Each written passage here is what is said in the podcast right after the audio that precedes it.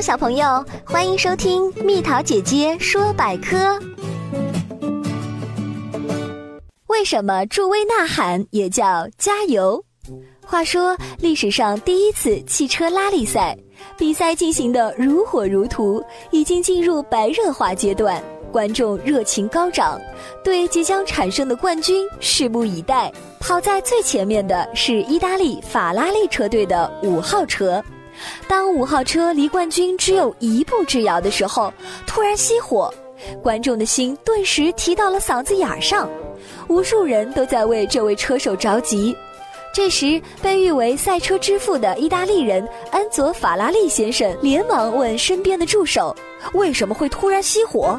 助手称：“大概是耗油太多，赛车没有油了。”安佐·法拉利先生异常生气，语无伦次，开始大叫：“你们！”加油！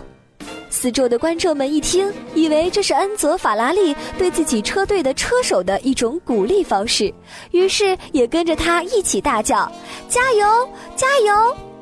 自此以后，“加油”变成了赛车场上对赛车手的一种独特的鼓励方式。